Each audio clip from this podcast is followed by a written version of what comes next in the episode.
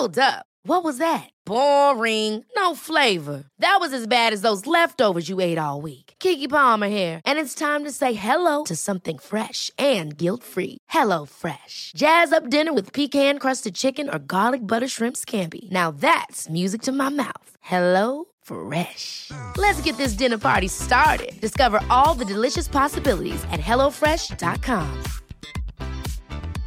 Hey, I'm Ryan Reynolds. At Mint Mobile, we like to do the opposite of what Big Wireless does. They charge you a lot, we charge you a little. So naturally, when they announced they'd be raising their prices due to inflation, we decided to deflate our prices due to not hating you. That's right. We're cutting the price of Mint Unlimited from $30 a month to just $15 a month. Give it a try at mintmobile.com slash switch. $45 upfront for three months plus taxes and fees. Promo rate for new customers for limited time. Unlimited more than 40 gigabytes per month. Slows. Full terms at mintmobile.com. Hey, before we get the show started, I wanted to let you know we are giving away a bunch of brand new Blackmagic gear. Yeah, cameras, switchers, DaVinci Resolve licenses, a bunch of awesome stuff. So stay tuned to learn how you can enter to win free gear from Blackmagic, and we're going to tell you all about it later on in this episode. Now, cue the music.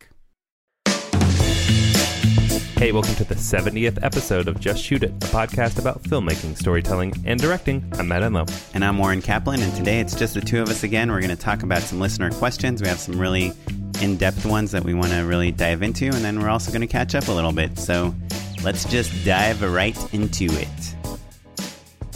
Uh, Matt, how did your shoot go? And what will you be working on lately now? Now, now, what have I been working on lately now? Yeah, so people um, who maybe aren't caught up, I just wrapped a pretty epic, like two month long uh, journey um, that I talked uh, about relatively frankly um, in the last episode. No, the episode before last. Um, so if you want like kind of the drama of the whole series, uh, the show must go on part two, which I think is episode sixty eight. Um, kind of gives you the the background, but um, but I have since wrapped. I've survived. We had a great time. Things were relatively smooth, basically from that hectic week on. Um, It's 10 22 minute episodes, it's right? eight 22 minute episodes. Eight 22 minute episodes. And now are you guys editing? Yeah, we're in post now. Post is happening in New York. So um, I may go out there, I may not. It kind of depends on um, how things go, basically. And what's the like why would you do why would you shoot everything in LA, have the director in LA and edit in New York? Well, I threw a little tantrum about it. Um, and then a producer was like, oh, there's a 35% tax incentive in New York, Even just post production? just post production. So that means that 35% of the money that we spend in New York, they get back again. And that's a pretty convincing reason to do it. Right. So let's say post costs hundred thousand dollars. Um, you can now spend effectively one hundred and thirty-five thousand dollars on it because you're going to get thirty-five thousand dollars back. But that money must be spent in New York City, Correct. city or state, Uh, state. Yeah. state, and um, I shot in my movie in New York. Also, we also got the tax credit. And for those of you that are interested, at least when I shot it, you only got it when you showed them the finished copy of the movie Mhm. and you have to thank New York State in your end credits to get it also. Good to know. Good to know. But yeah, I mean, I think that's a that's a pretty darn good reason, right? Like our post budget is uh, more than one hundred thousand dollars, so that pay, pays for a handful of plane tickets and a little bit of Airbnb time should I need it. Um, and to me, really, it's just about making sure that as much money goes up on screen as possible. You know, so um, after a little bit of kicking and screaming, I was reasoned with, and uh, it makes complete sense to do it that way. But isn't there like there's like a forty percent tax credit in Michigan and like forty five percent in Canada? Sure. Like why in New York? One of the production companies uh, is based in New York, and also the network is based in New York. I, I've done it in a lot of different ways, but you're done directing. You shot everything. You had a shot list. You had a script. You had a script supervisor that marks the script to show uh, which camera shot and angle got which lines of dialogue and which pieces of action. Uh, what are you gonna give the directors now to edit with? Do you give them a list of music that you like? Do you give them notes? Do you say, hey, you know, I have this one shot in this one scene that you should use in this way? Or do you just say, go ahead and do whatever you think? So the the same way that I um I did the uh, I approached shot listing, which was effectively because ev- like we were scouting as we were going um, we were locking locations as we went everything was really you know you had uh, some prep time but not everything was prepped by the time we were shooting and so i realized that a shot list is as a a traditional sort of document the way we kind of think of them wasn't going to work um Right. You, know, were going to waste too much time was- creating the generating this document when you needed to actually be preparing for the shoot. a document that said uh, master two shot single single over Right. and over again right um, and because it's mockumentary the the stuff that i am the most excited for and most interested in is really kind of the stuff that happens on the fly the dirty stuff the stuff that kind of eric Kissack talks about when he was talking about editing veep you kind of i want them to build our episodes around or our scenes around those kind of like Moments. moments in between. Yeah. So the way that we did it is I just kind of hosed down the scene a couple different ways. And then as we ran the scene a couple times, I found opportunities where I would say, I would call it live. I would be like, reset, take it from this line, you know, cam op A, whip off of this character to this camera, and then turn it into a two shot. You know, it was all, it was like shot listing on the fly. So, right. like, or hey, when she looks down at her phone, let's Right. tilt down to the phone and Right. zoom in or something. and I was really, really blessed with uh, with our DP. Andy was operating A cam, and then B cam uh, was this guy Daniel Fritz, uh, and they both have such tremendous storytelling chops that half the time I didn't. They they were doing it already, you know, and I, I would say things like, you know, this take let's be more active, basically, which was our code to like play it a little more zoomy, you know, bounce between characters a little bit more. We shot a ton of swingles, which is a term that I don't think a ton of directors use, but I use constantly. Yeah, it's a single that swings that back swings and between. Yeah. Or it's a single person that you and your swinger wife Mhm. like to mingle with, but Right, no yeah. sex. Yeah, yeah. Um, so is and when you say hose it all down, what do you mean by that? So when I say hose it all down, I mean um, that I'm going to assign each camera a character, and we're just going to make sure that they are on screen saying their lines in a funny way from uh, the standard angles that you one would need to make sure that we can put together a scene if we need to. So if I do a bad Right. job, So you're it's- covering. That's pretty much shooting Coverage, all the yeah. coverage. yeah, you shoot you shoot all the coverage as efficiently as you can, and like if I do a bad job um, of punching up a scene or making it active or interesting, if we just shoot what's on the page in a regular way, we'll still have a funny scene because it's funny from the beginning. Right. And how many cameras do you have? We're shooting two. Yeah, we're shooting two. And so let's say you have three characters in a scene, and the first half of the scene, two of the characters are talking to each other almost exclusively. In the second half of the scene, the other two, like the one of the characters changes, so like the other two characters are talking to each other almost exclusively. Do you waste an entire take on just the one character that's only talking half a scene? Yeah, because you want the listening. Yeah, and and not always do I do that, but oftentimes that's, and also it kind of depends on what character is talking because, you know, and what business they have. You know, there are, there's room for funny opportunities with that as well. So Right. And do you favor putting like a medium and a close up on one character, or cro- like shooting two different shooting characters? crosses. Yeah, so so what we call it stacked, right? What that's where you'll shoot two sizes of the same shot basically simultaneously. Right. The idea being that you can always edit this person's dialogue without cutting away from them. Right, correct. Um, which is great, but because we're shooting, we shot Alexa Mini, which shoots like 4K, and I knew I was mastering to 1080. I would shoot looser wides and know that I could punch in if I needed to, Okay. um, which I do pretty regularly. So I would shoot crosses.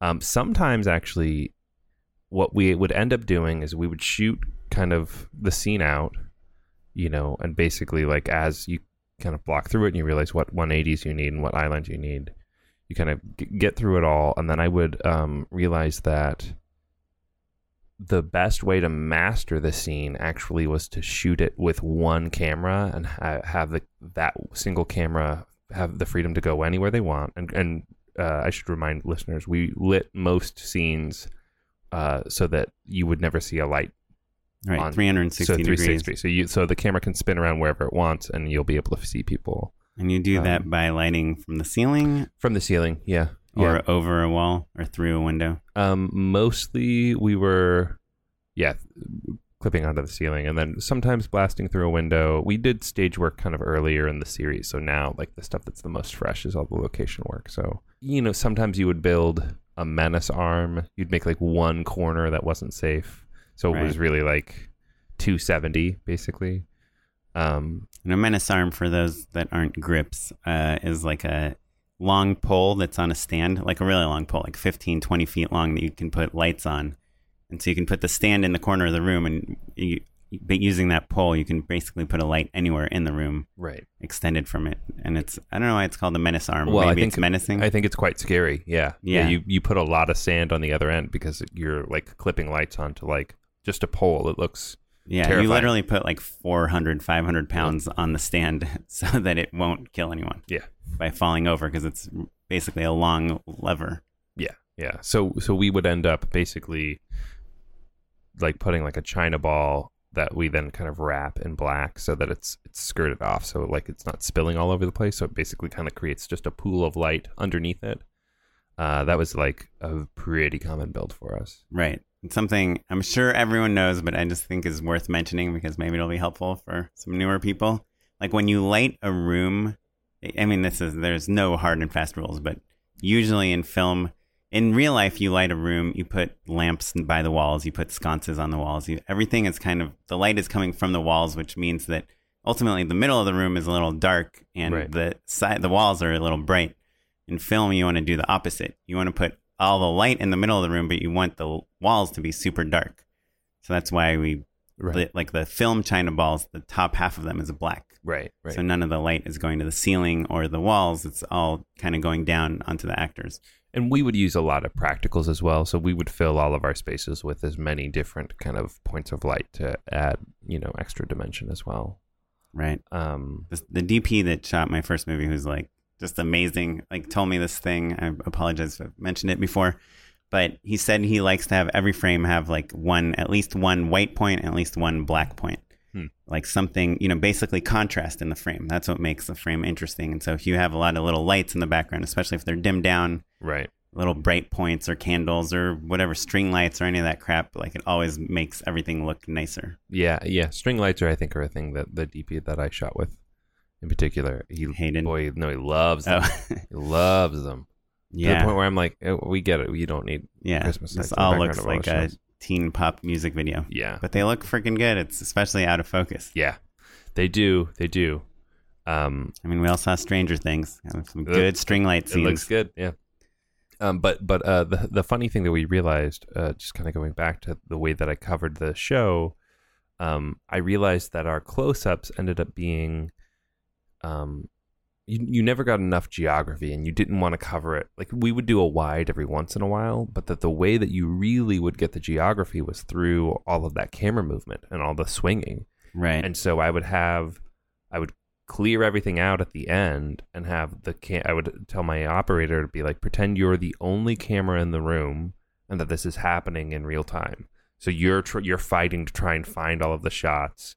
Um, you know, I always encouraged them to get like dirty, like let things kind of, um, you know, foreground elements were always really important for me, like framing shots so that it, you know, uh, so it felt uh voyeuristic sort of you know that you would see like people's backs or like n- none of my shots were perfectly framed it was kind of like you're trying to like unlearn a lot of habits of how to make something look good right. Yeah, I've heard that about your work a lot. yeah yeah it all looks real sloppy Yeah. Thanks. Sloppy. We need it to look sloppy. who's Oh, the sloppy master Get Matt.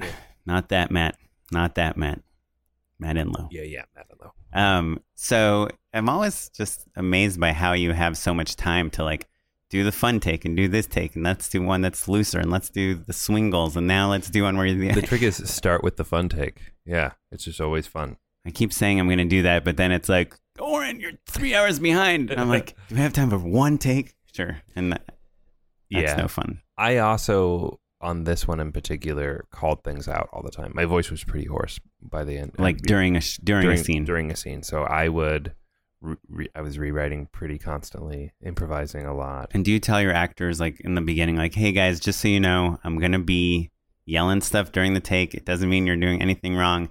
It's just because I'm I'm gonna be like part of the scene in terms of just like helping you guys out. So don't don't let that throw you off. You know what's funny is that I we talked about in the non-actors episode how like this cast in particular didn't have any habits Right. They didn't or have- qualms. or qualms. They didn't know what was standard or wasn't, and so you know I would kind of check in with them and like you know if there, if there was something that was shaking them or bothering them, of course I would not do that. But um, but they they were really battle tested for the way that I like to direct, and the day players, you know, sometimes had a hard time with it. And I would have to remind myself, like, oh, they haven't been doing this for two months. right. Um, and They so, went Christian Bale on you. or just like, you know, it is hard, especially when it's like the, there's a huge time crunch and like they're the new person in the scene and everyone else is like making jokes and like knows the wardrobe assistant and like oh, everyone Right. got drinks the night before. You know, like it was a really tight knit crew, so it was really a very fun environment. And to be the new person in that can be pretty intimidating. And so you to be an actor and like you're kind of getting on a roll and you're just kind of sinking into the scene, and then some jerk behind a monitor is like, "Say it this way now." New Right. line, and you're like, "What? Like, are you telling me to say that verbatim? Is that a line reading? Is that just a stupid way of directing? Like, what's happening?"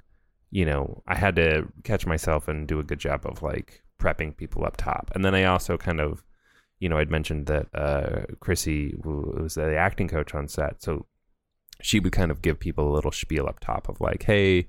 This is a mockumentary, so you can see the camera. It's in the room. You know, kind of like the Right. laundry list of things that a person would need to know that's specific to our show relative to other shows. Right.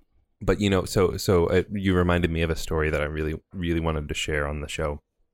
Um, speaking of like uh, actors, there was a, a day on set where we were you know, just kind of doing a scene, and you know, it was going pretty well. And I came up with a stupid joke, a joke that I knew wasn't that could be really funny or it could be a stinker. A joke in the in the show. in the show. Yeah, yeah. I was like, oh, I'm gonna throw in a little ad lib, a little a little alt, right? And so the character has like been, um, you know, he's kind of embarrassed himself himself in front of his friends, and he's trying to kind of like uh, um, make amends. Basically, they're all kind of stoic and sad the morning after a crazy, crazy night at a hotel, and so there's like a waffle maker behind them, and so he's trying he's trying to like you know offer them like, hey, I can go get you some cereal or like I'm very good at this or like you know hey guys wasn't that wasn't it crazy last night you know that that sort of scene and um I had the thought of a stupid joke in between takes and decided to wait and throw it out to the actor in the middle of the scene so that none of us had as much time to think about it Right. and the the joke was uh the character would say would you like a waffle With a W. with a W. Right. Again, a joke that I wasn't. Offensive. Go on. yeah, yeah, yeah. A, a joke that, you know, I wasn't sure was going to work, and um, and to his credit, he crushed it. So funny, and it really like he like he was in the moment and like made it work for his character. He knew it was a bad joke, which was the kind of Right. the game, right? Yeah. But if I had talked to him about it like up top, we would have had time to think about it. And Like, been wait, why am I saying what? that? That's so stupid. But he's just he was in the moment and just just a grand slam. Who knows if it'll make Right. it into the show or not? You know, but like in the moment felt it felt great for everybody because like I wasn't sure about it. He nailed it. It was in character in the scene. Right. I believe a um, grand slam is pancakes, not waffles. Mm, yeah, that's on. true. It was a Rooty Tooty fresh and fruity joke. That's for sure. Um, ah, that's pancakes too. Shit. Yeah. No, but that, yeah, that's It- awesome. That is it was a good. moons over my. Mm, fuck, that's not right yet. It is So- interesting how like some of that comedy it works best when you don't have time to, when to you don't time overthink it. When you don't have time to overthink it. Which is my biggest problem. I'm always like, eh, is that funny? Nah, forget it. Right. Sure. Let's just continue the I'll- suicide you- scene. You, you're like, take it or leave it. This is the joke. But but so the thing about it that's great is that um, everyone involved wasn't sure if it was going to work, but we had all kind of gotten into a point where we would trust each other enough to like, you know, try it, and if it didn't work, who cares? On to the next thing. right. Um, you have all the time in the world. Well, you know, you, I have time to say, "Would you like a waffle?" right. You know, um, he's just saying it. It's fun, right? Yeah. No, that's funny. Um, and so that that was a funny, weird, like, gratifying little moment of like, oh, like the dynamic that you kind of are always going for of being willing willing to fail, knowing you're going to sometimes. Um, and you know, oftentimes I would start a take, especially if we hadn't really rehearsed it super well or blocked it really cleanly. I would say like, let's make some mistakes.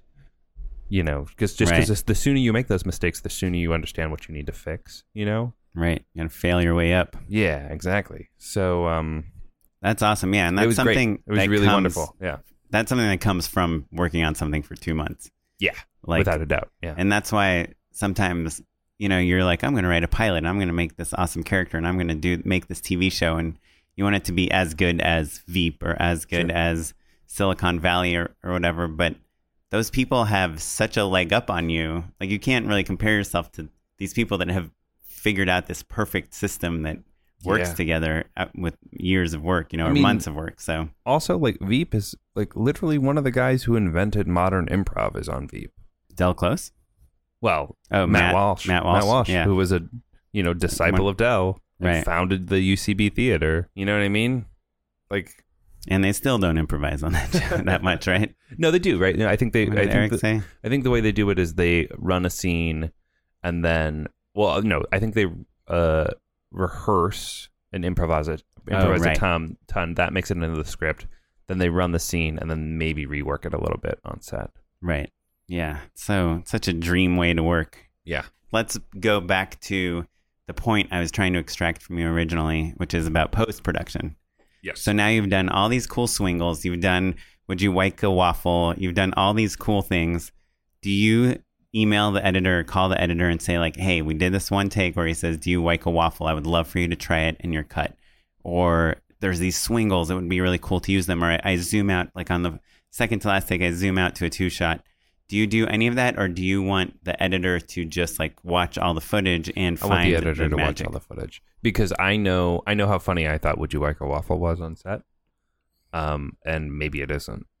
right? You know, So this is my main issue with like post production. Always is I feel like I'm just like that. It was so funny on set. We did this thing, or this action shot was so cool, or this was so great, or this person was so charming.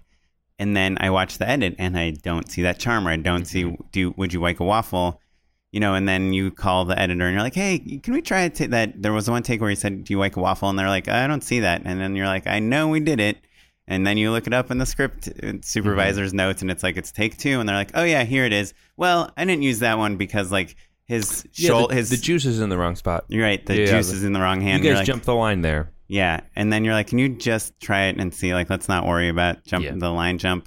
And then they put it in in the crappiest way, and then it doesn't look good. And you can either keep fighting for this line that you don't know 100% if it'll work or not, or you can just be like, "Okay, let's move on. We have to finish editing this episode." Right. Well, and and that is the benefit of being there in person. Right. Because then you, Sessioning with you can editor. session with the editor. You can look at it real quick. You can play with them a little bit. You can like tell them like, oh, this is why it's funny. Help me. You can collaborate with that person. And then if it doesn't work, it's out, and then you're you're moved on already. It's like it's the long distance kind of telephone game of like digging through footage. That's Right. You have to have. Worrisome. I mean, Ross Novi said something which is like so not revolutionary, but I kind of loved that he said this to when he was on our podcast because he's been on all the best comedies on TV, and he said there just aren't that many great editors out there. And it's like if you have an amazing editor and you know you can trust them, then just give them all the footage. But if it's someone you've never worked with, you haven't seen any of their work, to me, it's just so scary because you work so hard to make these cool shots and transitions. And I, this happens to me all the time with handheld stuff, especially. Like I do a cool move, and then it just doesn't doesn't get into the edit, and you have to like really fight for it, and then you have to convince the editor to make it work, and it's Right. like just too much fighting. Well, I think that's part of why the ground rules conversation is important because I think if you can clue them into the things that you were trying to do in a grand sense, you know, like like we talk about the we have interviews that are talking heads, what you call them, right? So Mm-hmm. a character just kind of like tells you what's uh what just happened and how they feel about it basically over and over again. And I realized that I don't want any of those takes to be cut. And we shot coverage on them in case we needed them, but I want them to play as oners. And so, um, you know, I'm sure an editor wouldn't do that. Right. They'll edit into They'll it. edit into it, right? Because you'll- there's coverage and stuff. Right. But I, that's why it's important to me that up, up at the top, I say like, if it is a, at all possible, do it this way. You know, look for the sloppy stuff, keep the boom in. You know, those moments. Look for the improv. You know, Right. Have you told? So a lot of editors, what they'll say is like, in my first edit, I want to show the directors all the footage they shot. Yeah, So I I, will show that. all the angles, and I think it's it's important. This is something I just thought of, and that I'm going to do on my next thing that I'm not editing is say like, hey, I don't want to see all the angles or all the shots. I want every moment to work. So I just want you to work on making each moment work, um, and not worry about showing me all the footage. Yeah. That that's one one thing. I think that might be an interesting approach. The other thing that I've done many times, but usually on much shorter form content, is I do do a paper edit.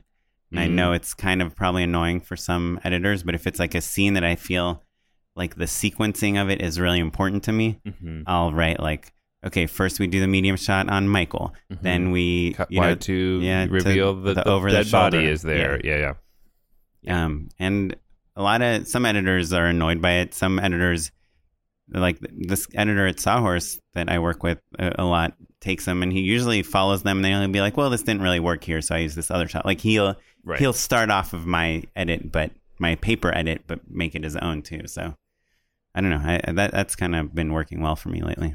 I, I think also, you know, I'm going to contradict you a little bit in terms of um, there being, there not necessarily being that many great editors out there. Because, uh, you know, I think we've both had our fair share of like ones that are really awesome to work with and ones that maybe we don't click with. But I think it's always a really valuable plan to give them the tools and give them permission to go for it, right? Because that, that thing you were talking about, of like them just showing a director all of the different angles, that's another way of saying that they don't feel like they have permission to do their best work. They're trying to Is it serve that, or is Yeah, it no, that I they think don't so. care? No, no, it? no. I, I think that editing is a kind of a hard, not kind of, it's a hard, thankless job. I don't think that you can be a professional editor and not care. Honestly, like there, just be a real estate agent or something instead. Like there's better ways to make money.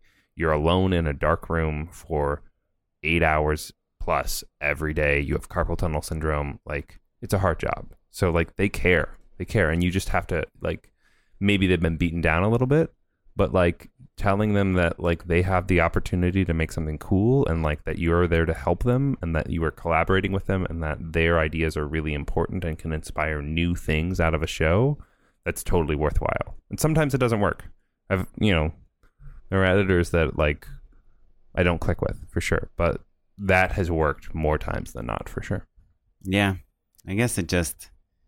I mean, I, I've worked with a lot of really good editors and some great editors. Um, you're also a better editor than me which is maybe I mean. I yeah, I guess maybe because I edit a lot, I have very strong opinions on when I feel like someone has like really worked the footage Mhm. versus just slapped the master shot, then the Sure. first close up Yeah, when the yeah. character first character comes in, back and forth and back and forth, and just like put some didn't do temp sound design or didn't do Yeah. anything yeah to that you know we talk about this all the time that sound is like 50% of the edit like if you're not touching the sound in your first edit you show me then i don't feel like Right. you have edited much yeah no So- that's true anyhow but cool well sorry i, I didn't mean to uh, relieve my stress about post-production on your show but uh but uh, i'm in a zen place fun. on it now so yeah no it sounds there's no more zen of a place than like just wrapping oh man yeah that's true yeah um I just uh, went camping. You know, life Yeah. is good. Yeah. Uh, Do you want to ask me what I've been Do working you, on do you want to talk about what you want to work on? uh, yeah, yeah, so, so, Oren, yeah. what have you been working on lately? Well, Matt, I'm glad you asked. So I talked a few episodes ago about a pitch that uh, I did with a, a couple other guys, a show creator and a writer, and me, the director attached. And I think I talked about how we structured it, and we talked about the creator and how he was inspired as a child to come up with this idea. Anyway, we pitched this show. Uh, is that? I mean, is there any reason why I should not say who we pitched it to or any of that stuff? I mean, it might not happen. I- it might happen. Uh, yeah, I mean, as a funny little s- tangent, Eric Kissack and I actually talked about this one time. Like, there's you don't want to talk about it too much in case like it doesn't go and you're embarrassed, right? Like, there's Right. part that that part of it, but also like being able to resell it. Like, there is a little bit of stink on projects that like say it doesn't go at this place Right. and you want to take it somewhere else afterwards. Like, if if it's like, oh yeah, well we've heard about this project a million years ago and like no one's bought it yet. You know, there's a little bit of that to it. But I think that honestly, most of it is ego. I don't know. Well, because I think that There may be legality stuff to it. you yeah, know? that's what I'm worried about. I, what I like about our podcast is that we do talk about this this stuff rather frankly. You know, Yeah. I feel like I wouldn't maybe say the budget exactly because Right. that seems like maybe unseemly. uh, Yeah, something that people would negotiate about. Right. But um, anyway, we pitched to this company. I don't even remember if I mentioned last time or not, but it's like a big network that has like a digital seed program where they incubate some shows. And we pitched this show and they really liked it. They were a little worried that it, for the money that they had to give us, it wouldn't live up to their other shows, their TV shows, pretty much. And they ended up kind of passing on it. This was in March. And it wasn't like a hard pass. It was just like, we loved the show, but we just can't figure out how to make it for this money. Right. Then somehow the production company that brought us to this network said, Hey, we found a company in Canada that will give us the money to make this. We can still make it with this network. Uh, they'll give us a little bit of money and distribute it in the United States. And then this Canadian company will distribute it in the rest of the world Right. right? So it's called they call it deficit financing. And when I made my life that Lifetime movie, we did the same thing, which is basically Lifetime told us we want approval on the cast, we want approval on the script, uh, and we're gonna give notes on it, and we're not gonna give you money to make it. We but we are gonna say give you a contract saying once the movie's done, as long as like you get us to approve all these things, we will buy it for American distribution. It will be on the Lifetime network. Um, so we still need the money. The Right. movie was like around half a million dollars. We still need this five hundred thousand dollars to make the movie. Right. So we go internationally. We say, hey, this is a movie. It's gonna it has distribution in the U.S. It's gonna be seen by millions of people. It's got this star, and here, this is the story. And we basically find an international company to give us the money before we make the movie to make the movie, and they're buying the international rights Right. knowing that this movie is already going to be a big American TV movie, I guess. Not and that's big, a model where you're guaranteeing that you're going to break even, right? And Right. then some, basically. right? It's a way to to make sure that you're going to actually make money, which you know I think as a model has disappeared a lot. So it's interesting to hear that it's back in this sort of digital world. yeah, and not only that, they said that this they're doing a, this with a bunch of shows. So they basically found a Canadian company that said, "We would love international distribution rights for this show you're making, especially since we." We we like that this American network likes the show. Mhm. You know what I mean? So it's like, oh, and let's say NBC likes this show, and we can have international rights for it by paying for it. Right. up front, then let's do it. Then you're Um, bona fide, right? yeah. So, so that's the situation. So, so originally the show, you know, we never had like a very specific idea of the format, but the idea was always it would be like eight, 10 minute episodes or something like that, eight, eight minute episodes, pretty small.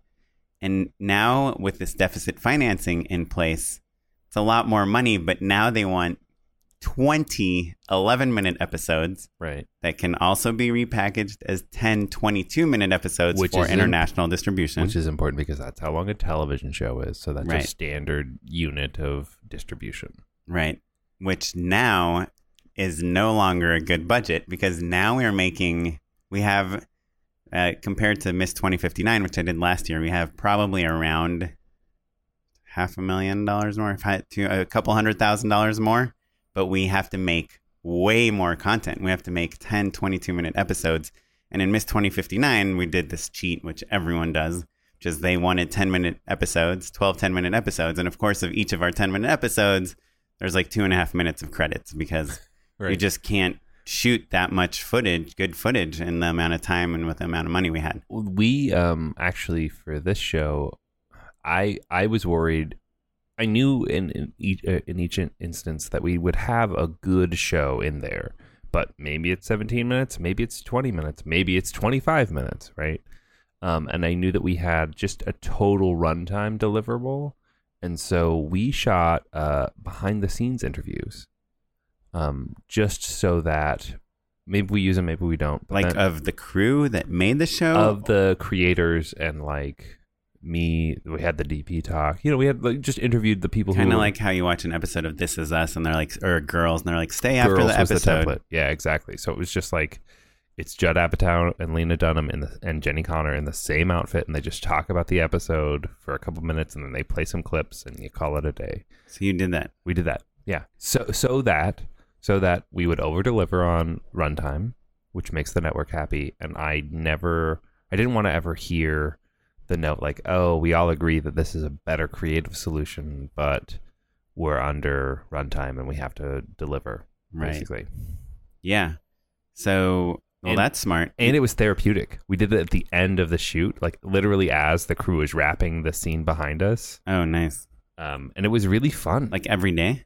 No, Or no, no. Just oh, oh. just on our wrap day. I ended Okay. up wrapping a, a couple hours early, so like we just did it then, and it was like, and the whole crew was there, and like it was it was really fun, and like like I said, strangely therapeutic and really fresh for everyone. Like everyone remembered all of the episodes really clearly. Right.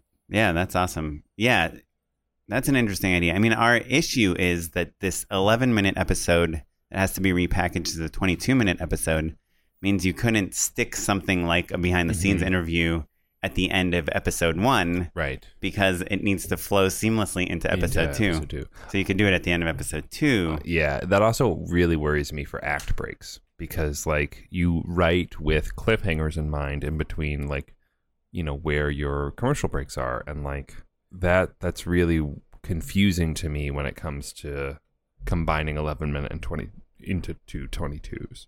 Right. There's a way to do it for sure, but you know. So it'll be a fun challenge if the show goes. Basically, what they asked us to do is they asked us to uh, think about the tone a little bit to make sure it differentiates the show to differentiate the show more from they they have kind of the action dramas on their network and they want ours to be skew more comedic, which Mhm. is totally yeah. fine, great, you know. Um, and they want us to come back and repitch to them how this is a 20 episode show instead of like an eight episode show. So last night I got together with the writer and the creator, and we sat around for like five hours. Oh, spent that about great. two hours playing his VR Samsung V Vive VR thing, Yeah. which is like pretty insanely awesome. But um, but then we spent a bunch of hours just trying to figure out the season. Have you had to do that? Um, I have not broken a season with other people. I I do it solo. Well, so what do you? It's hard, you know. yeah, yeah, it's super hard.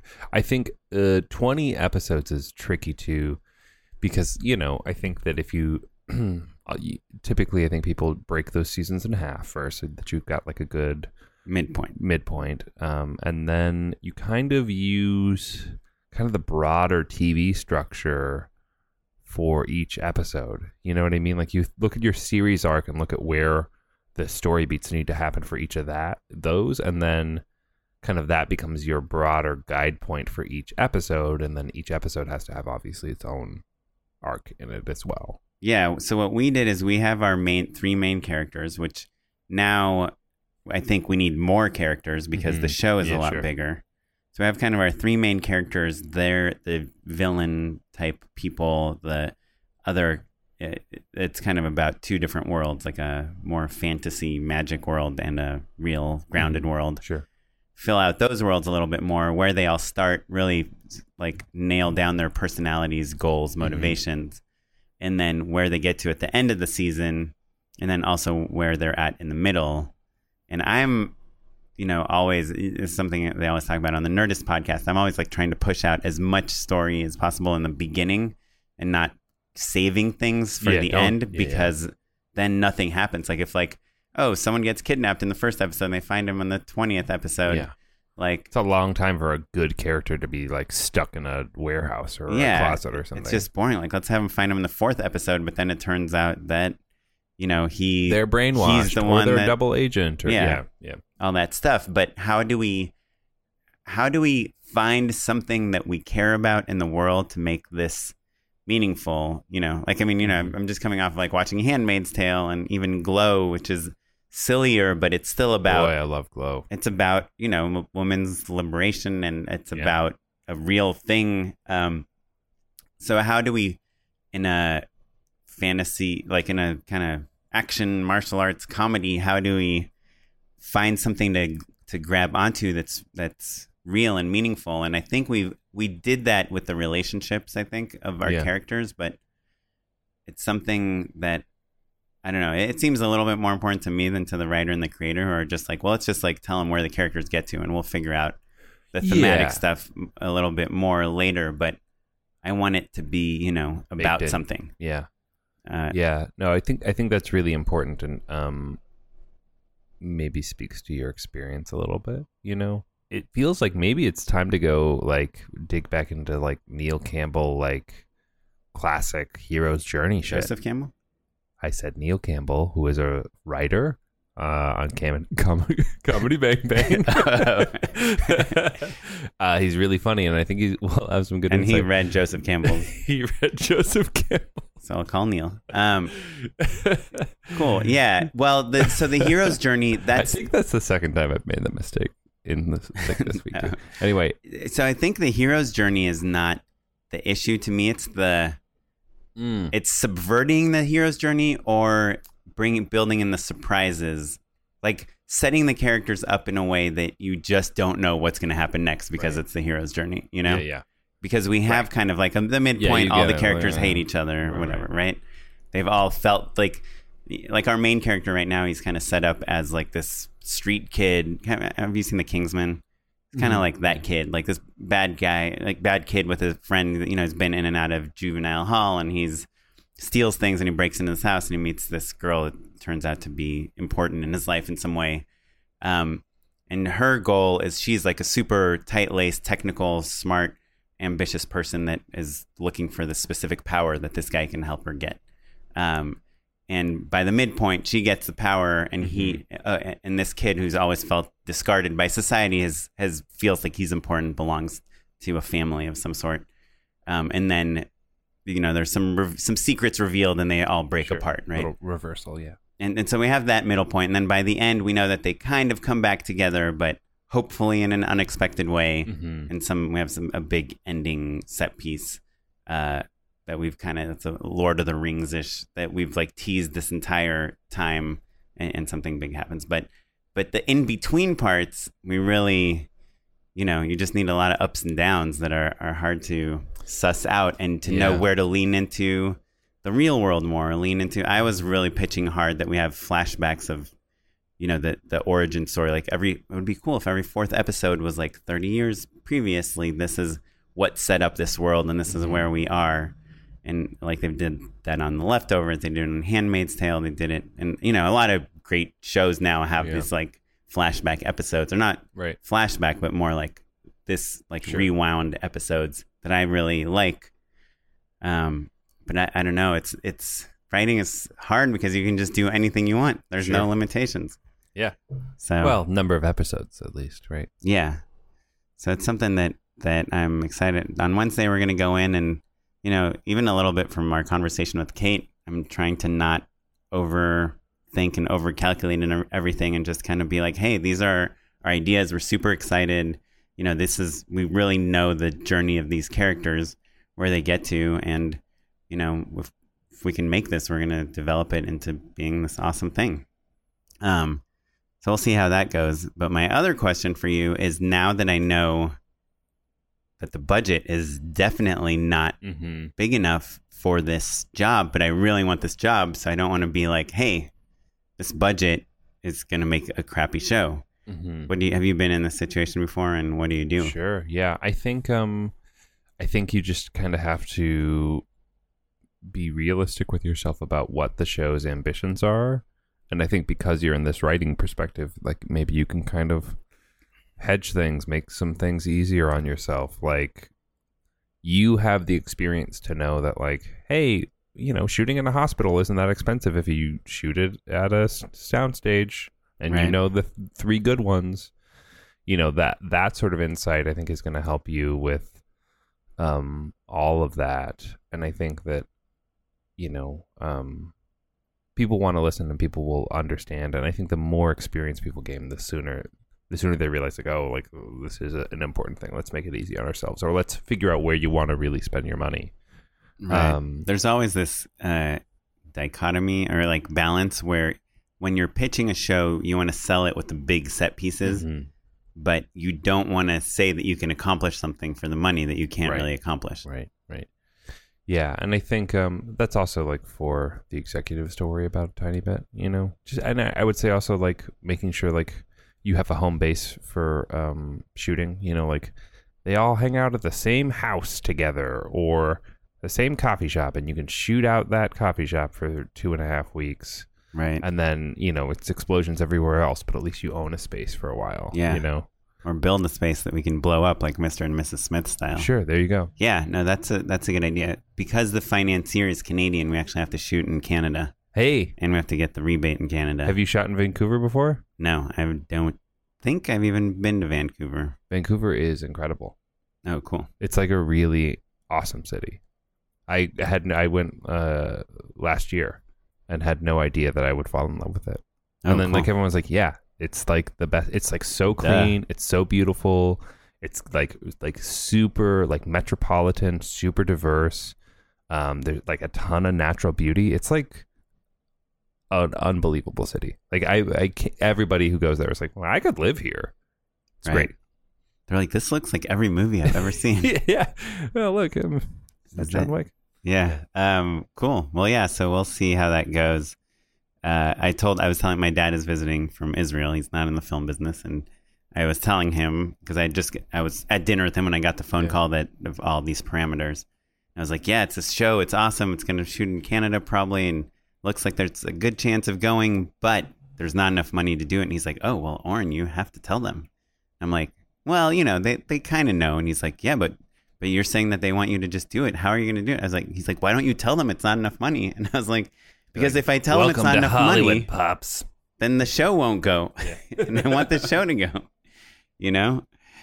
Anyway. Also, so much stuff is going to change. It's not like you're saying, yes, I can build this house for, you know, $20,000. Yeah, when I came on to Miss 2059, I mean, here I'm a lot luckier because I'm in at, at the ground floor, ground level, I'm at at the start.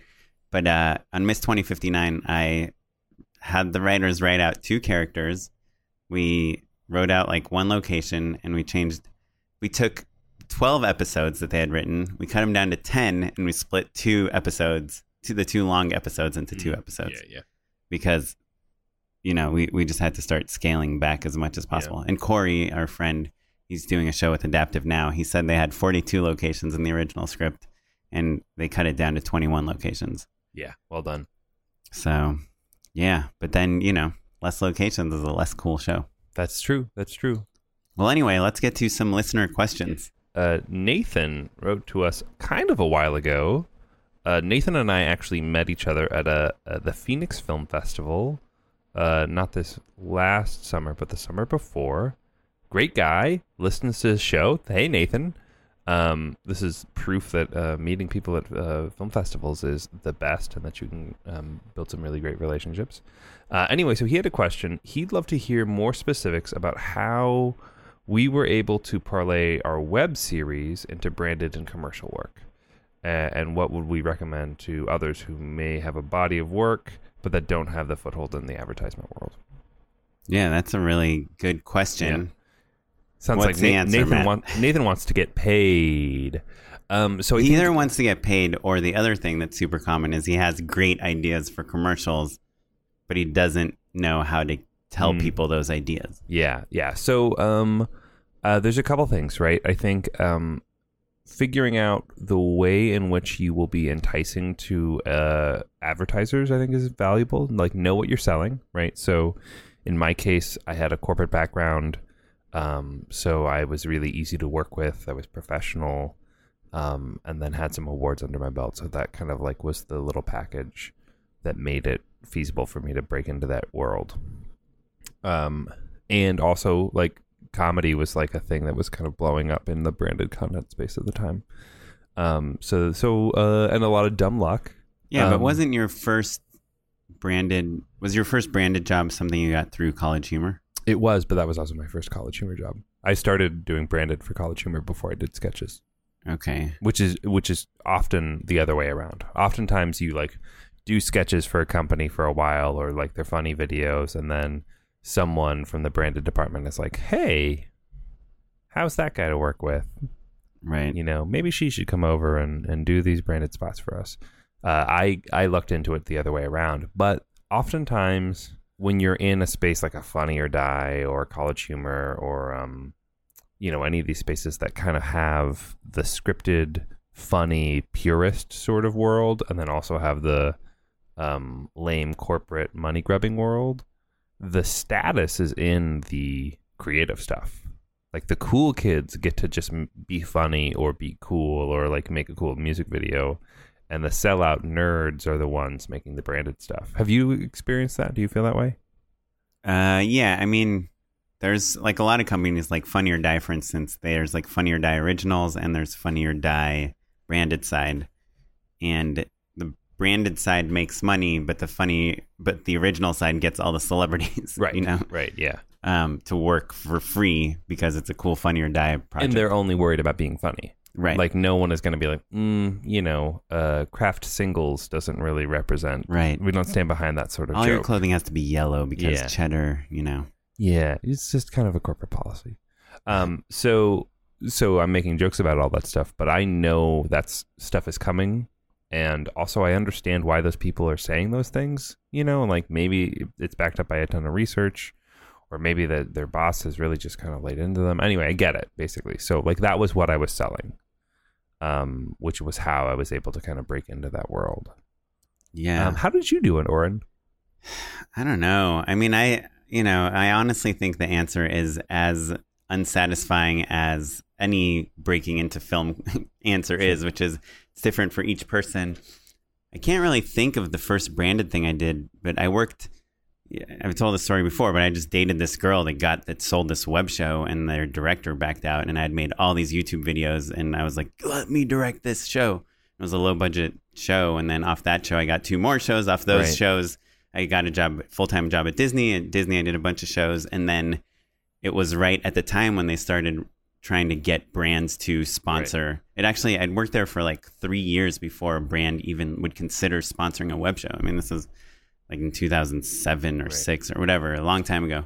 Um, but uh, then when I left Disney, like I, I people knew I directed all these sketches and Mhm. things and comedy stuff, and so when these smaller companies were like, "Let's make a viral video because we don't have money to Right. make something big," they'd be like, "Who Yeah. are the guys that do?" we spend millions viral- of do- Yeah. dollars on commercials. What if we spent a hundred thousand dollars on a stupid video? Yeah, I actually tried to start a company in like 2005 that did viral videos for corporations, and I went and I my friend went to UCLA Business School, and so he got the list of all the alumni from that school from Anderson, and he looked up every single person that worked for, in the marketing department of any company, and we emailed all of them saying, "Hey, we have this awesome opportunity. We're making this new business that does branded content."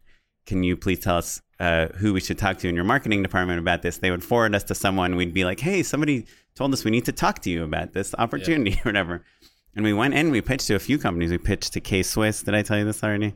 I think you talked about it on the podcast, but I don't know about the K Swiss part. Yeah, well, we, you know, we're friends with Liam, this guy who made this viral video about shoes. And we're like, we can bring you Liam, the guy that has 85 million. He's like, got the third most viewed video on YouTube at the time about shoes. And he'll sing about K Swiss shoes. And the head of marketing at K Swiss is like, uh, and why shouldn't I just put a commercial on during the Lakers game?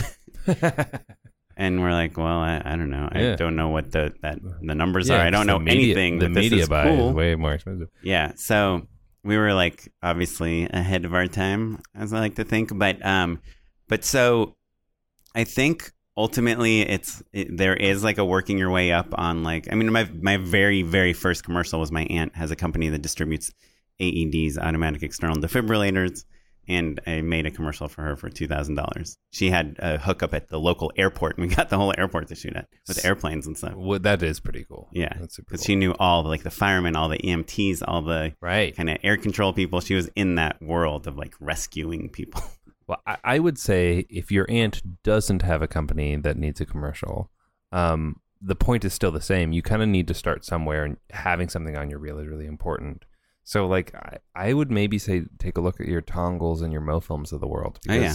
there's That's a you can make some money, you know, potentially uh, shooting specs and like, you know, I, I think we've talked about th- about this on the show before, but there is real value in understanding how short 30 seconds is or how short 15 seconds is, and like those sites are, you know, I have complicated feelings about them, but ultimately they do teach you some some really good lessons. So as long as you aren't being taken advantage of um, and you have spec work that you want to do and you're doing it for the right reasons um, and you can kind of use that work to get more work i say maybe that's the way to go Yeah, and I mean, again, like a 30 second TV spot, which by the way is the holy grail for everyone that wants to work in advertising. It's like I want to do that Nike spot or I want to do that Little Caesar spot or whatever. Um, those are really, really, really hard to get. Uh, and if that's like what your ultimate goal is, there's a much different pathway than if your goal is to do a Verizon Go 90 10 episode, 10 minute, Sure. 10, 10 is minute episode show, which is also branded content in a different way. Um, so, real quick, the commercial way that the way it's traditionally been done is you make three to five awesome spec spots that look like they could be on TV. You make your Nike spot, you make your T-Mobile ad, you make your E-Trade, whatever you want to do. They just need to be good and they need to feel in the voice of the brand, but a little edgy or a little mm-hmm. unexpected, you know? yeah Cool. Or some really funny commercial for condoms they've got guy that x factor man Right. Um, so, and then you sh- share them with a bunch of produ- your friends and you put them on Facebook and you move to LA. Doesn't hurt. And sh- meet people at production companies and show them your reel. And then they, you just need to convince someone that, like, hey, I can show this reel to somebody else and they might want to hire this guy because they have a really unique vision. They do documentary film really well, or they're really good at dance films or skate films or whatever.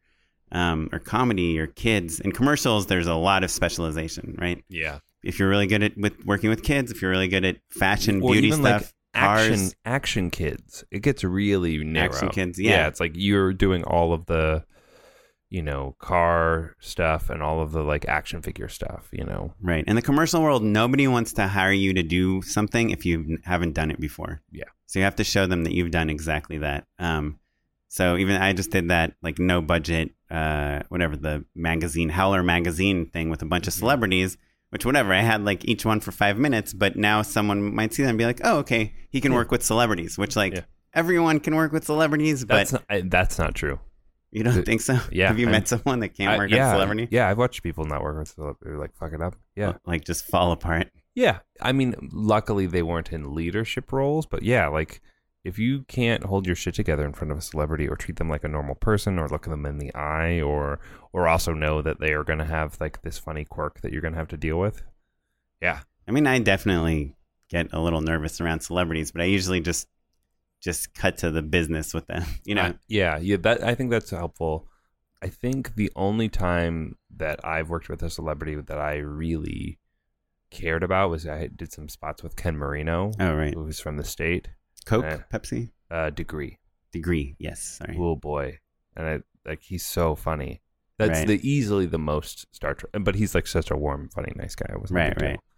Um, and I guess Key and Peele now as well. But most of the time, the the I've worked with way way bigger celebrities. No offense, guys, but like uh, they I'm, I don't care. Yeah. Well, for Which me, like nice. I don't know, like I work. You know, I worked with Tim Meadows and Jack Black, and Tim Meadows is so much more accessible, and he's like a guy that can probably walk on the street and not be Yeah. assaulted by people. And I don't know, that made me. He's very warm and friendly and Yeah. welcoming to talk to anyone. Jack Black, I don't know if he is or not because the people around me made such a big deal about having him. He Right. seemed really nice, but it was like, don't ask him to do this, don't ask him to do that. It's yeah, like ways it's like you feel like you need permission to say like can you do another take you know yeah. um so it's weird but anyway uh, back to Yeah. the question which was how do you do it so commercials there's that that way branded Right. content i would just i honestly think what matt did is kind of the best way and it's kind of the same thing that i did which is like try to meet people at production companies do their you know cheaper work or whatever show them your stuff get them to think of you as a director and you know get them to let you direct something Uh, I mean, my this company Sawhorse that I worked with a lot, like we would do all tech commercials for like two years. You know, Yeah. like there's some company that makes like hard drive arrays in Silicon Valley, and they want to they make need a video, commercial. funny Yeah. video about hard drive arrays that like six people will get, but at least you're building your reel on somebody else's dime. Yeah. So, anyway, I hope that. Maybe there's some local was an answer. businesses that want commercials. yeah, you I mean, there's the what? What's their name's? Uh, Rhett and Link. Rhett and Link. Yeah, Yeah. they're like an awesome story, but I don't know if you can do that again. I mean, you probably could. I mean, maybe. Rhett and Link are these two YouTubers that made these awesome commercials for local businesses that are so silly but done really well, and they're all musical. Uh, that they started getting a ton of work. I mean, they did other stuff too, but yeah. I think there's a TV show about them making those funny Oh. commercials. Cool. Well, thanks, Nathan. Uh, uh, keep uh, spreading the good word. Uh, and everybody, uh, check out his uh, web series Voyage Trekkers on YouTube. Google Voyage Trekkers. It's like a, you know, like a funny um, Star Trek style parody show. Uh, that's great. Thanks, Nathan. thanks. Next up, we've got Mackenzie Lansing. So Mackenzie writes in. Um, Mackenzie's a girl's name, yeah. I'm I always think of it as a girl's name. Yeah, you I'm never gonna, know. I'm gonna go on a limb. Apologies if not, but Mackenzie, I'm doing my best here. so, uh, Mackenzie, you're uh, an aspiring director making money working on movie sets as a personal assistant, but doing short form comedy bits and acting and producing and directing on the side, doing that, doing the hustle. Um, but you realized uh, for a while I approached my job just as a way to pay bills, but I realized getting to work so closely around movie stars and other movie sets is rare. I was wondering if you had any tips on how to best utilize such an opportunity to learn, to create context, or to network. Uh, where you're kind of on the sidelines as a hopeful as opposed to an already established and successful person. Yeah, so Mackenzie, that's a good one. I remember being an intern at the Directors Bureau, which was a very, very cool place, and there were always very cool people walking around. It was Roman Coppola and Mike Mills's production company, and so like Phoenix would hang out, you know. Sofia Coppola had an office there. It was very cool. And um, I did a terrible thing. Phoenix is Joaquin Phoenix. no, Phoenix the band. Oh, oh Phoenix the band. yeah. Okay. Um, yeah, no, no. Joaquin and I are on last name basis. That's true. um, that's very astute. Phoenix and Enlow. yeah. Okay, so what did you do Uh, there? So I was an intern there, and um, I always compare myself to like being Kim- Kimmy Gibbler. I was just like, "Hey guys, what are you doing?" Right. And uh, you know, I was like a teenager and stuff, and like didn't know who Morrissey was. You know, I was constantly embarrassing myself in, in front of these ultra cool people, and I think about it all the time. And you know, I don't know. uh, They could tell that I was hardworking and like earnest, um, and that I think you kind of can't complain about. You Mhm. know, like, but did they think of me as an equal? Certainly not. No, but I think it's not about getting you thought of as an equal as much as like how do you how does this affect your directing career uh, Mhm. beyond you just learning good Sure. stuff? But so the happy ending is that I made it clear that I wanted to direct music videos. And one day the video commissioner was like, Hey, Matt, you know, I'd given her my reel, which wasn't very good, but I had a light bright um, music video on it, like a proof of concept. Um, and uh, she was like, Hey, no one else wants to do this video. The budget is $5,000 um, do you want to direct it with um, this other director who also was kind of around and like is building his reel and stuff?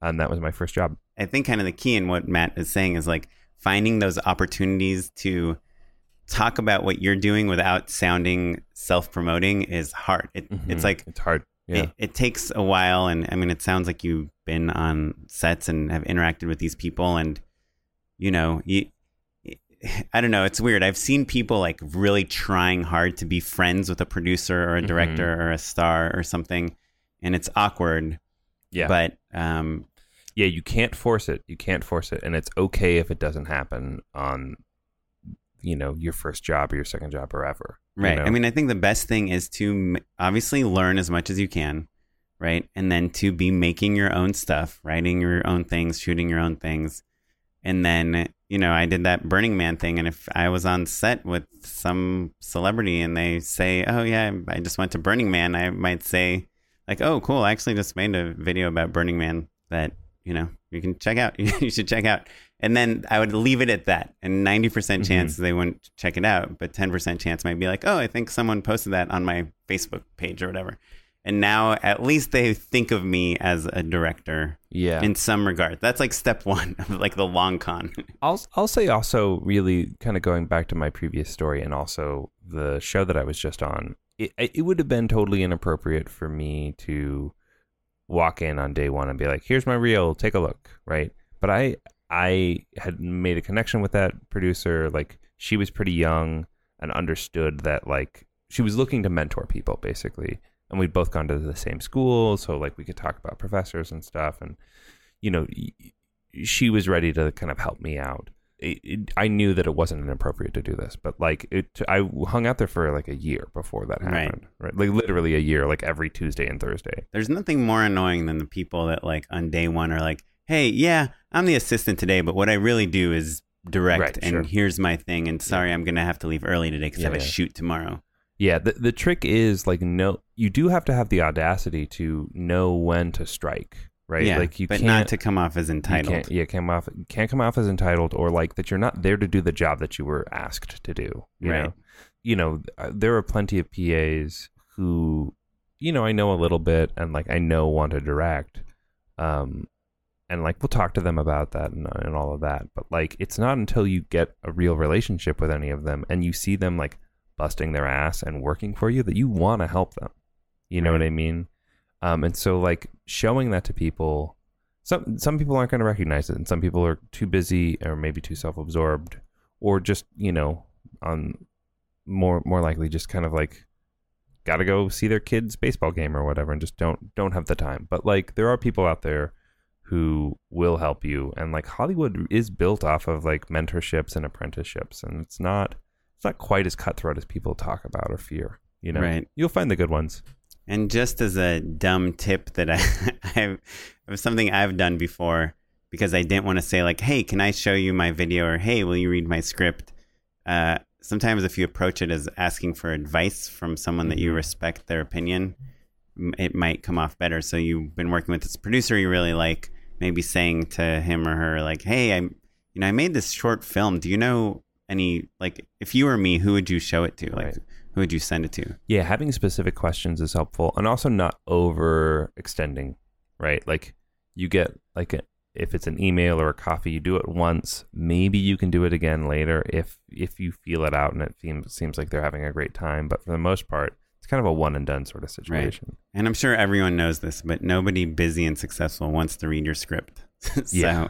yeah that's uh, it, that that's a challenge too. And I think yeah, that's pretty rough again, you have to sell yourself as someone that is interesting to work with before you can ask someone to read like your 150 page Yeah. drama about your childhood.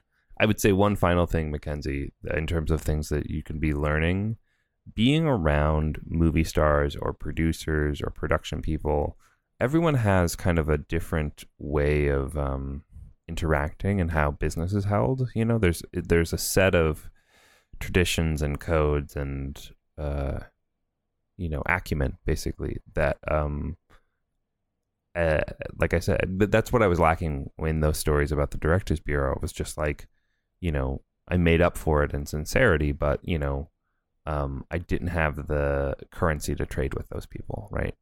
Um, and so just observing that and understanding where each person is coming from and the way in which that business is done is really invaluable. And that's kind of the other thing that like a little bit of corporate experience or a little bit of like time as an assistant is really helpful. Is you just kind of understand the terminology and the codes and who's who and who you you know should be connecting with and that sort of stuff. So so um, it may feel like a dead end job, but that's all training wheels for the big leagues for sure. Do you think there's any value in just like being cool? like, One hundred percent. like, hey, I like your Yeah. shoes. Yeah, I got these at this cool shoe yeah, shop. having good taste or like um being um successful. Yeah, it makes it you seem like people want to help you and yeah, that that's the worst part of the this place is like that affluence or that uh, ability to kind of trade in those worlds does is valuable, but it's also totally surmountable. You can totally with good taste or with thoughtfulness or um, you know, you can work your way around. You don't just have to have money. Um, and let me ask you one more question on Mackenzie's behalf. If someone asks her like what else she's doing or what else she's up to, should she say, "Oh, I'm working on some comedy stuff on the side because I want to be a director. I'm an aspiring director," or should she say, "Oh, well, I'm a director as well"? And yeah, I think you can say that I direct things on the side and like when they're like, "Oh, you know, what is it?" and you can say like, "Oh, well, I've got a sketch comedy group."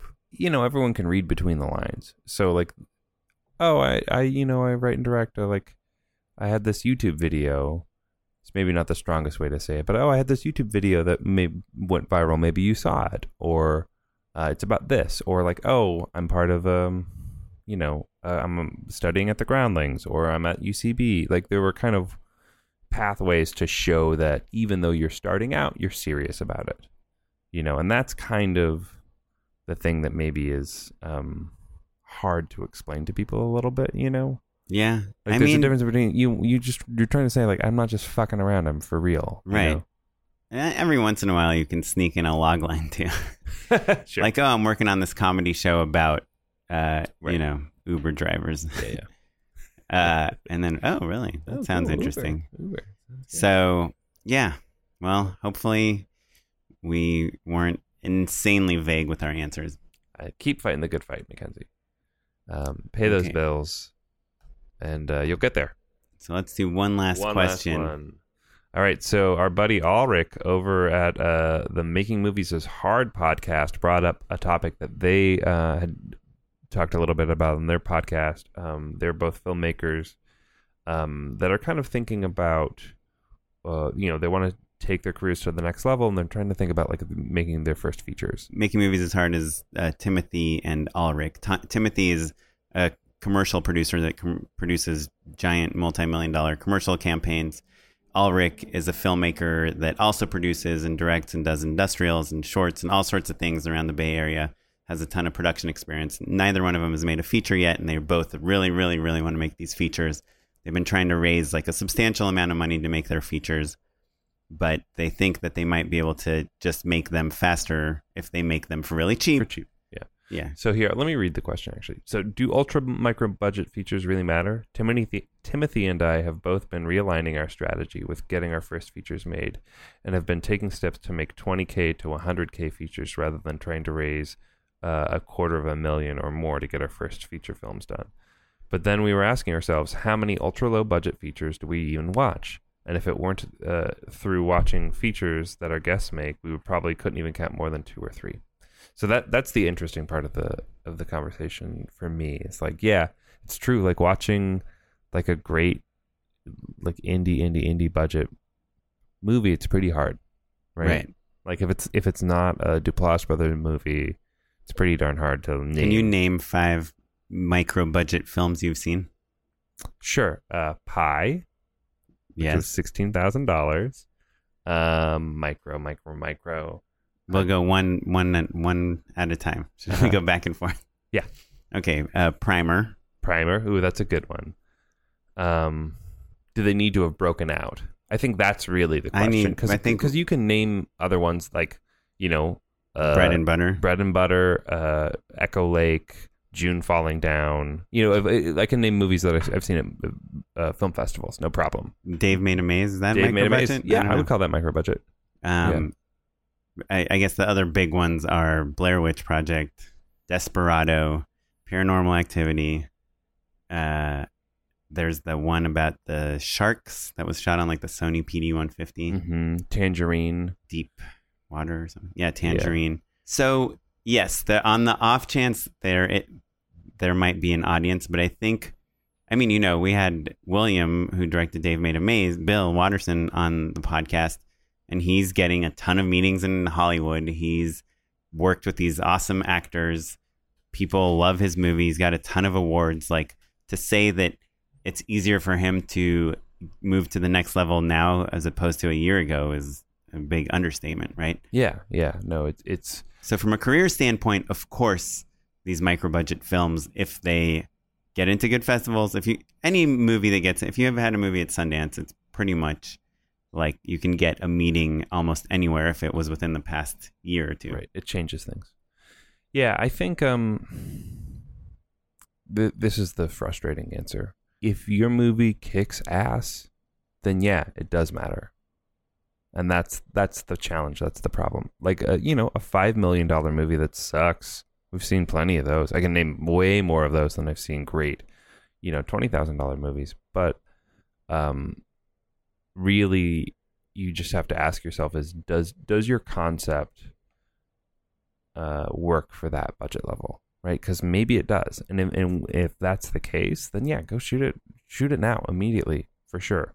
And if you've got the big expensive idea, you know, um, it's worth worth thinking through a little bit more. Yeah, my my take on the big expensive idea, and I Ulrich and I had emailed about this, and I don't know if he agrees, but I think is like find the best scene of that movie or the first scene or just something that really sells the style and tone and why this movie is awesome and everyone should see it and why you're you're the guy that should direct it or girl that should direct it and go shoot that scene like the proof of concept version you know maybe it's a visual trick you're setting up maybe it's a performance or an interesting character or something that can help you get that movie made get you the Mm-hmm. seven hundred thousand or three million Gives you dollars the cast member you really need. Yeah, Yeah. So I, that's kind of my new strategy uh, is not doing the two one or two hundred thousand dollar film, but doing the twenty thousand dollar scene or set piece or sequence that will sell someone on my movie because it's like, oh damn, that's like so good,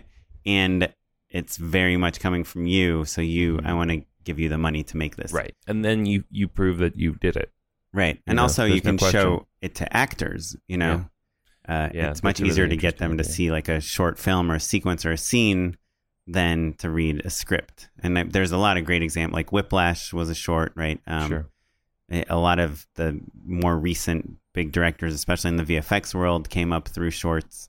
So I'm kind of on the shorts bandwagon. I'd rather take twenty thousand dollars and make a an awesome short proof of concept that hopefully gets into festivals too, and maybe Right. gets me to meet those people um, than to make the two hundred thousand dollar feature film that is just compromised at every corner and that probably no one will see. I think there is a big difference between twenty thousand to two hundred thousand dollars, though. You can make a good movie for two hundred thousand dollars.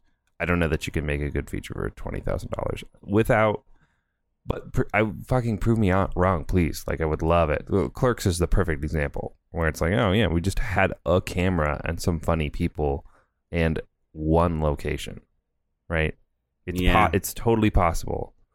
You know, I think it, we're kind of, in another sense, we're talking about like, um, you know, just needing to step up, right? Just like, just shoot it, just make it, right? And like, Yeah, I mean monsters. Yeah. It's I don't know. Maybe It- maybe it- there is an audience. It's just going to be really, really. it- It's just a giant gamble, you know. yeah, the the the brutal answer is like, the only movies that matter are good movies. And it's hard to make a really good movie on that budget because you have to do everything on your own, more or less. You Right. can't get the best editor and the best sound person and the best, Right, you know, costume designer. right. It's just you, whatever you can gather in you. your garage. and like you know squaresville i had a ton of help but like it i squaresville i think of it kind of in a certain sense as my indie feature right like it was the same sort of like you know it was $12000 and like a ton of friends and family um and was feature length right and we shot it on a 5d and all of that stuff. And you know the not having the money to ask someone to do something for you just meant that you had to do it yourself. And like there's something really incredible and romantic about that. Hmm. But you just have to be able to actually deliver is the issue. Well, so come up with an idea that's $20000 and then go shoot that. Yeah. And or an idea that you can make a $20000 awesome short out of that inspires people to buy the movie from you And I would also argue that if your goal is to take your career to the next level, that the audience isn't that important. If your goal is to make a movie that is seen by millions of people, then the audience is important. But if your movie is doesn't get into any festival, but some agent at CAA sees it and it, may, it makes them think you're perfect for some movie you want, then it is great, you know. Or if some indie film producer sees it and wants you to direct their next movie, then it did what it needed to do. Yeah, I mean, I think unfortunately there tends to be a lot of overlap. Like agents care about who won South by Southwest, Right. N- and whether they saw the movie or not. right. You know, I mean, Paranormal Activity, like, right, didn't get into. yeah. I would say that movie's not very good. I If would say I have not seen it. Really? Oh man, it's like pretty boring. Did I tell? Have I told you my Paranormal Activity story? No. So this this is the perfect example of um, how little I know. Um, so I my friend is in Paranormal Activity. There are three actors. Okay. Okay, so there's the two leads who Yeah. who, the, who live in the house, and then the third person. It, she was the second choice for the lead. That and then the director liked her so much, she was like, "Well, I can't put you in this, but I'll ask you to be the this." Other. So she, they they Google a girl who's been um, uh, possessed, and she plays the girl who's been possessed, and she like chews her skin off of her arm on like a QuickTime video that they download off the internet. Cool. So she's the third person. So, you know, we'd known her for years. She's great. Uh, she was like, Oh, hey, I'm in this movie. Will you guys come to the director's house or the producer's house up in the Hollywood Hills and watch a rough cut and, um, you know, give your notes and stuff. Right. And, and so I'm like, Okay, cool. And it's like, so we watch this movie and I, Hate I, it. I tear it to shreds. Right. And they're really, they're specific of like what the, is the ending good enough and all this stuff. And I'm like, this whole movie's bad, effectively. Right. And, uh, How different was it from the final cut? it's the movie. Really? yeah. yeah, it's like I don't know. but the story is that Spielberg saw it and was like, "Oh, I want to show this to the people at Universal." Right? I think Spielberg had already seen it at this point. Or Like- Paramount Like or like, we were at a fancy house in the hills. They had already reshot the ending. Um, and they were kind of just trying to decide between the original and the last one. And I just was like, don't even bother releasing. Yeah. Well, goes to show you, Matt Enlow can be wrong. Doesn't know anything. I have not been proven wrong yet. This episode. Well, awesome. Well, thanks Cool. for writing in. We have some more questions, but we're out of time, so we'll try to get to them next in the next few episodes. Uh, but um, before we end the episode, I just wanted to know, Matt, do you have anything to endorse in an unpaid manner? Unpaid endorsements. So my unpaid endorsement for the week, I came across a, a YouTube channel called Filmmaker IQ, um, which is pretty great overall. I think there's all sorts of um, really great videos in there. Their thumbnails are a little crappy, but um, don't let that fool you. The info on them is really great. But my favorite are their Filmmaker IQ courses. They're like pretty comprehensive um, the properties of camera lenses, the history and science of lenses, the science of camera sensors. So it's real. it- It's a the what I really loved about it is that it's a very deep dive on um, the science and physics behind lenses, and as a result, um, helped me understand, you know, like bokeh better. You know, like there's they it's maybe the best example of like breaking down with visual aids the things that are happening that and the tools that we use every single day on a on a fundamental scientific level and i thought they were really great Cool. Filmmaker IQ, one word. um filmmaker space iq Well, awesome. My endorsement is going to be the worst endorsement of all time. It's a movie that everyone's already seen, but I just saw it and Matt thought it was eh, okay, but it's on Netflix right now, so you can watch it. And it's called It Follows. And yeah no i thought it was pretty good I loved it. I don't know why. Maybe I just didn't know what to expect. It's a a th- horror thriller film, but it's just got this this super simple idea. I love the way it's shot. I think the performances all feel natural. It's got this timelessness to it that's weird but cool. Um, some people felt like the rules of the world changed throughout the movie and it bothered them, but it didn't bother me. I thought it was great. Check it out. It follows. It's on Netflix right now. If uh, you want to write us your own question, email us at justshootitpod at gmail.com. We will have show notes and information about everything we talked about, hopefully, at justshootitpodcast.com. Uh, you can also follow us on Twitter at justshootitpod, and you can follow me at SmiteyPyleg. and me at mr matt our music was provided by the free music archive and the artist Jahzzar thanks everyone Bye.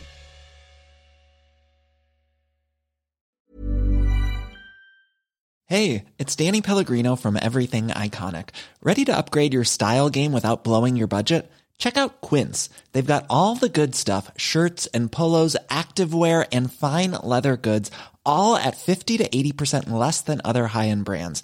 And the best part? They're all about safe, ethical, and responsible manufacturing. Get that luxury vibe without the luxury price tag. Hit up quince.com slash upgrade for free shipping and 365 day returns on your next order. That's quince.com slash upgrade. Ever catch yourself eating the same flavorless dinner three days in a row?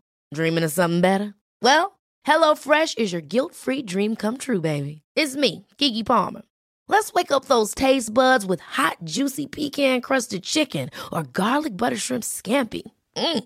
Hello Fresh. Stop dreaming of all the delicious possibilities and dig in at HelloFresh.com. Let's get this dinner party started. Even when we're on a budget, we still deserve nice things. Quince is a place to scoop up stunning high end goods for 50 to 80% less than similar brands. They have buttery soft cashmere sweaters starting at $50, luxurious Italian leather bags, and so much more. Plus, Quince only works with factories that use safe, ethical, and responsible manufacturing. Get the high-end goods you'll love without the high price tag with Quince. Go to quince.com/style for free shipping and 365-day returns.